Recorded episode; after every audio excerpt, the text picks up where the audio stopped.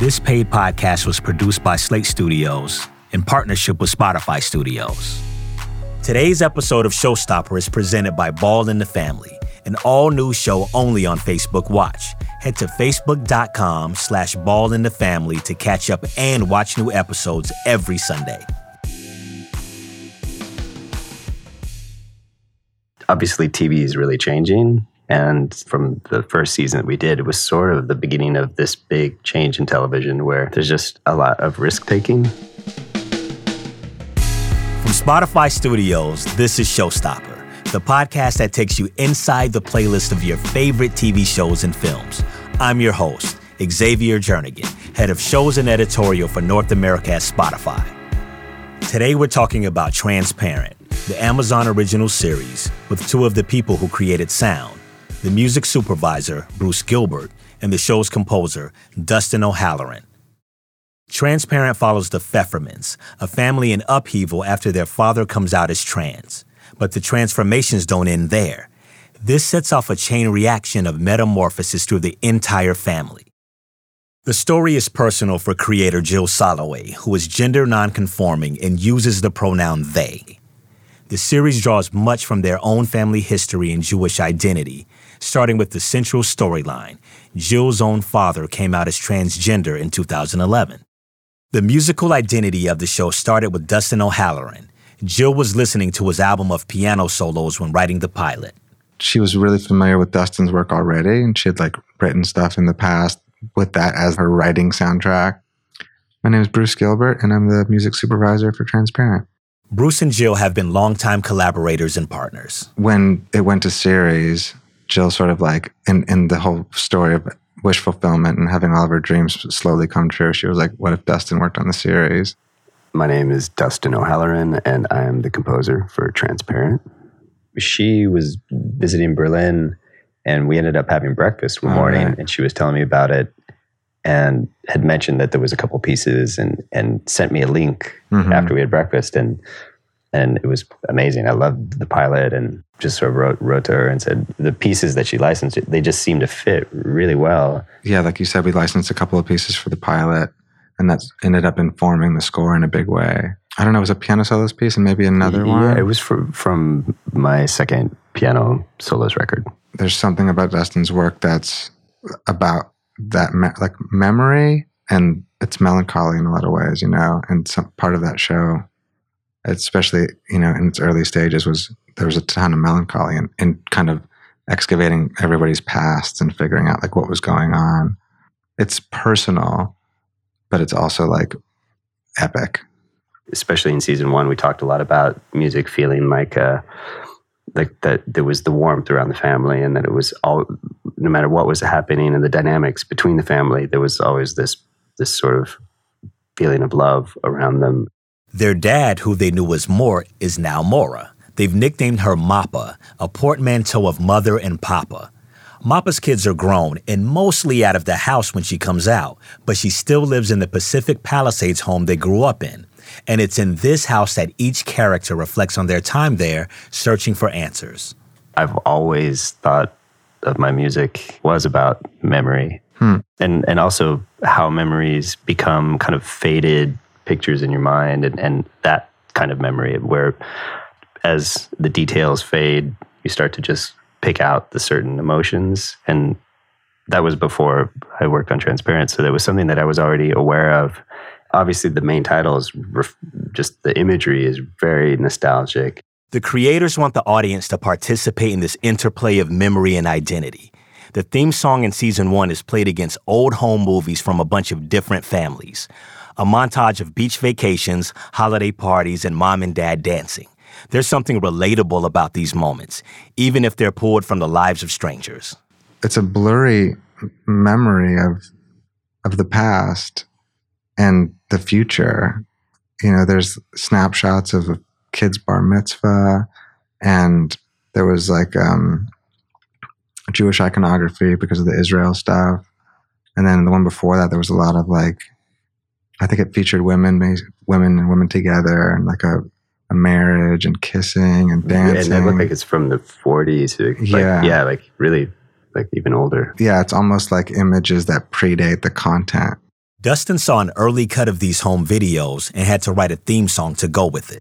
I, guess when I first thought of an opening, I, you always think something that has to be sort of big or make a statement. And and when she showed me the the reel that would that would play an opening, it was so um, understated in this really beautiful way, and it, and it and it was so real, and nothing was, you know, wasn't I don't know, it just set the tone of of of what was coming, and and it was one of those moments where I was recording really late in my studio and doing a take, and you just sometimes you just get a take, and you you hope you don't have to re-record it because. It, it, sometimes there's just something special in it and you can try to go back and do it but it just doesn't have the same feeling and i think it was you know it was probably like 2 a.m in my studio in berlin and i just felt really relaxed and i wasn't worrying about this piece working or not and and and that's why I think it works. There really wasn't much back and forth. I remember it well because even before like your magic take, there was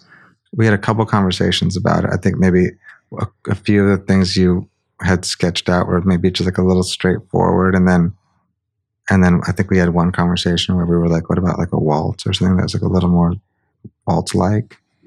And then he just like sent the thing and it was done without upending the whole thing. She really tries to reinvent things every season. After season one, Jill asked Bruce and Dustin to evolve on the theme song. It's like the first time she asked me if we should switch the theme up. I was like, "What? It's a he won an Emmy for it. Like, what are you doing?" and then, of course, she's like, "But you know, we want to reimagine this family and this journey." And mm. every season, the story becomes more layered and more complex, and every part that opens up is building upon what's been told before. So by season four, the theme song was orchestral. So the last season is sort of the biggest, most arranged version of, of it, where there's horns, there's strings. I think that the best parts of music to picture are when you're not trying because it just brings out things in the picture that you don't expect and it's and that's worked really well with the whole with all of the seasons because even the title piece the main titles I didn't write for the main titles. I was just writing it for for another scene, or not another scene, but just another idea that Jill and I had talked about, and I was exploring, and it just works. So, and and I think that's, I don't know. For me, that's always the best. I think it's it's trying to force music onto a scene sometimes just feels forced, and I like it when it just happens naturally. The Pfeffermans are a musical bunch. For the kids, cultural curiosity started with poking around their parents' vinyl collection. Bruce dug through his records to figure out which songs would resonate. The very early impulse I had about the overall sound of the show was sort of toward that kind of golden California 70s stuff. Like I, you know, I, I put together a huge batch of ideas early on before we had picture anything, and some of those like earliest ideas made made their way into the show. Like a Neil Young song, there's a Dylan song. Now that the kids are grown, they swing by Mappa's house to pilfer her music collection. One song they rediscover from childhood is Operator by Jim Croce. But as they re listen with adult ears, this song takes on a different hue. We first hear that song with Josh and Ali at the time of their dad's house. And um, I think she pulls the record out and they're singing it together. And they're like, oh my God, this was that record there's an immediate sort of attention to the details of the past. And as they're sort of revealed, you know, each of the characters is sort of excavating their own experience. First, the the um, character, obviously, and then the kids in return. I, I always think of music in colors, and mm-hmm. I always think of the music that you chose has browns and yellows, and it it feels like the landscape of California for whatever reason. And I think that Los Angeles is part of the story. It's just really comforting.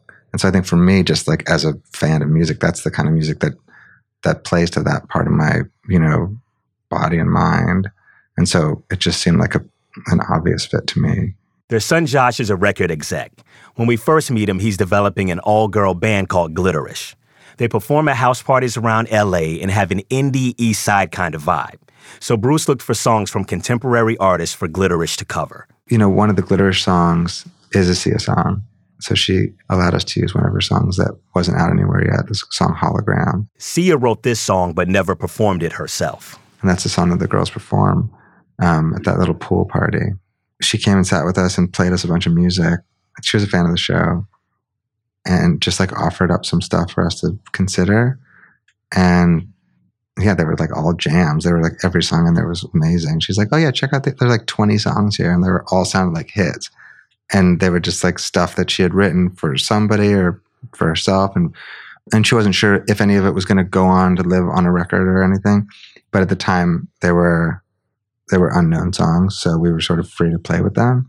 And so yeah, we just picked that one, and then um, there were a couple others in contention that we were maybe going to do like super slick recording. Mean, the idea at the time was that they were going to have their sort of like indie Silver Lake sound, but Josh was like intent on them being like a pop super group of not super group, but like he wanted to create a pop hit as like a you know record exec dude who who like you know was seeking this like smash hit but we didn't go there with that. That's a great song. Yeah, I remember good. asking you about that. I was like, that Yeah. song has just been stuck in my head. Yeah, she can do that.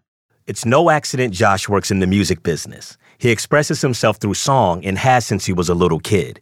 He and his sister Ali love to sing together, and in one scene they revisit a power ballad they wrote as children. They called it When the Battle Is Over. Josh and Ali are performing it at the house. She's tinkering around on the piano, I think, and she's like, Josh, remember this? He comes and sits next to her.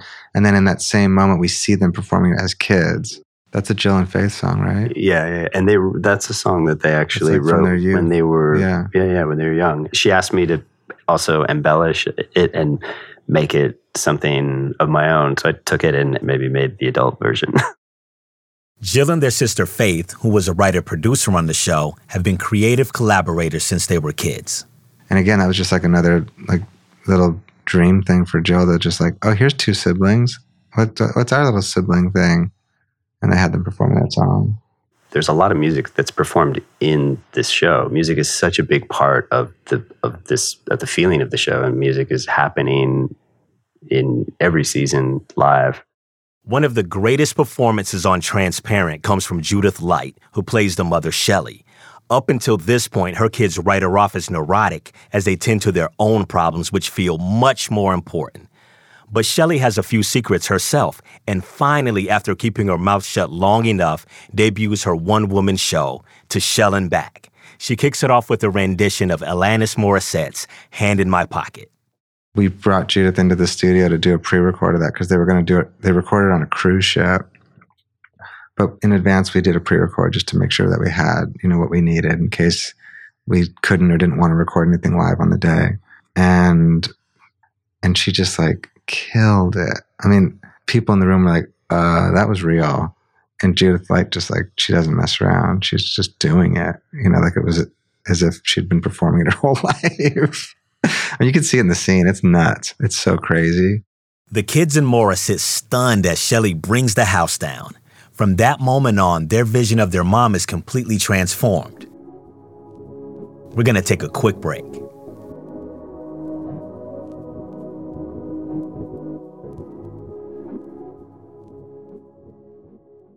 Calling all snack connoisseurs, this sponsorship is for you.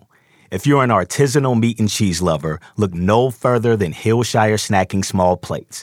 Take your favorite bites on the go. Prosciutto and cheddar cheese, spiced salami and Gouda cheese. You get the picture. Hillshire Snacking Small Plates, a snack above. Find your perfect pairing at hillshiresnacking.com. Now back to the show.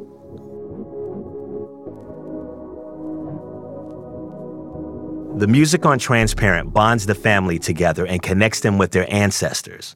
And as the series progresses, we get a peek into the family's history. This comes to a head when Maura and her daughters take a road trip to a feminist music festival. That episode is based on the Michigan Women's Festival. All of the attendees are women. And if there's any men in any of the areas, whether they're like changing the toilets or, you know, providing some sort of like electrical help or whatever, they yell, they like chant man on the land. Um, so all the women feel safe. And I think the Indigo Girls had played there numerous times. Bruce had to bring the festival to life with exactly the kind of artists who played the Michigan Women's Festival. So his first ask was the Indigo Girls. I'm a huge fan of that band. Like I was super psyched to get on the phone and see if they would do it. And they were obviously amazing and really cool. And we didn't need to do a pre-record for that one because we were able to record some stuff live on the day, but we also actually were just able to use the original recording and sort of add crowd and cheer and applause and stuff. And then they performed off camera for everyone. Hammer and Nail, we did. I think that was the one they performed. We weren't equipped for a real show, but when we were done rolling, they performed just like a huge party because there were a lot of extras there for the women's festival and crew and cast all like got in front of the stage and listened to them and it was like it was super awesome once they get to the campsite ali sarah and Maura become separated ali wanders through the camp looking for them but instead sees a flashback her grandfather who identified as female she called herself Gittel. Next to a roaring campfire at the festival, Ali sees flashes of Gittel's life in Berlin, standing up for gay rights and studying sexuality.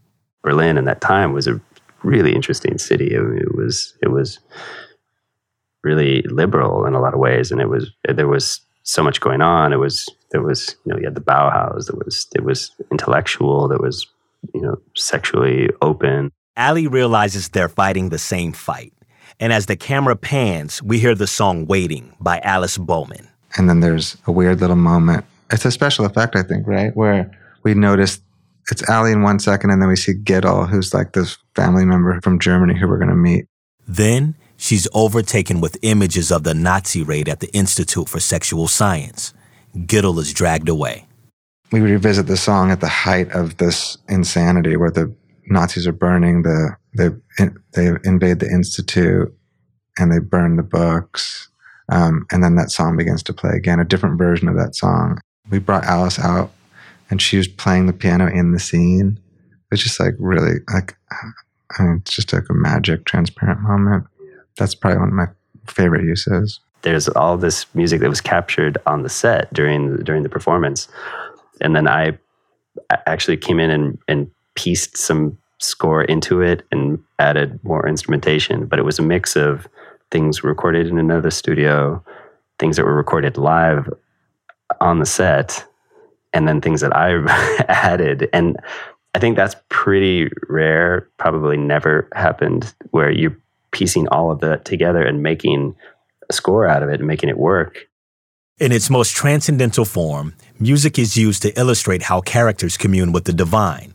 Ali is a seeker. She lives her life in dogged pursuit of the mystical feminine spirit. She studies queer theory and explores gender nonconformity, but she's still searching until a fateful visit at the dentist's office.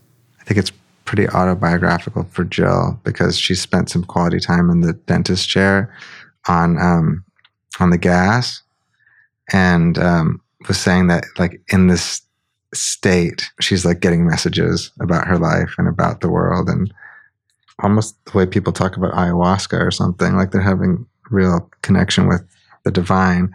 Um, so in this case, the divine for Jill was going to be some sort of like uh, goddess.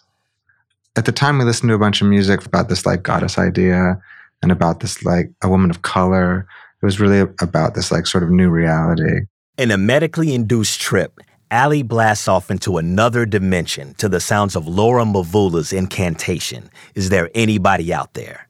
There's this feeling of Ali being sort of like out in the psychic wilderness where this where there's something calling to her or she's searching for something and that song has this sort of like soulful sort of spiritual like really curious element to it i think that at the time is what spoke to me and what i thought might work in that case that song plays i think every time she's in the chair and it's in this swirl of lights and colors that the message she's looking for is received. She looks upon the Almighty, the Goddess, with her own eyes. She also hallucinates that she's a contestant on Wheel of Fortune with Caitlyn Jenner. I mean, it was insane. It was completely insane. It was basically she's just having a trip in the dentist chair. And we did a little bit of like a intercutting montagey thing with that song and the Wheel of Fortune stuff. We used the music from Wheel of Fortune. Jill creates an inclusive tone on set. Jill's obviously gone out of her way to accommodate absolutely everybody and anybody in front of and behind the camera they do a thing called box where before they start every morning, people are encouraged and invited to just like stand up on a box and share any feelings or thoughts about any number of things and but that's sort of just an expression of what's already happening on set which is people treat this community like like a very serious place where a lot of not so serious things can happen. And of course, like with the whole discussion around transgender um, identity and rights and everything, that became like a focus of Jill's to get as many people involved, you know, in that community that that she could gather and accommodate and include. There's like a weight to the show. It's just like it weighs on me. It's unconscious, you know, like we think and talk a lot about it. And then I go off and sleep on stuff and wake up with ideas and they live in the show. It's pretty special in that way. That there's, I mean, there's so much in, instinct and that you have to just trust and, and, um, and just go for. It has to come straight from the instinct of your heart. And that's that's when it works. Anytime when i'm making music if i overthink it i never hit it right. And once i stop overthinking it and i just let go a little bit that's when it works. Mm. It has to be a bit raw and it has to feel real. I can never get away with just beating autopilot or anything. I have to you know i have to be really present. Every day i think i just got really really lucky bruce and i have been friends for so long Jill is a great writer. The show is great, and and the amount of freedom that everyone's had to to explore has been incredible. So I, I you know, I think I just feel very fortunate. And I love hearing Dustin's music whenever possible.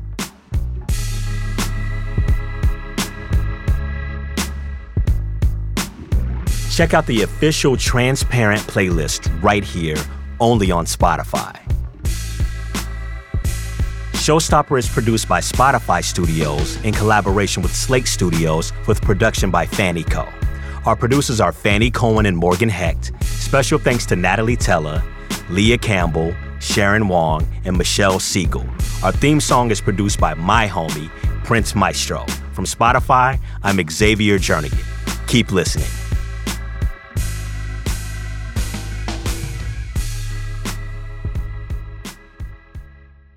Today's episode of Showstopper is presented by the Army National Guard.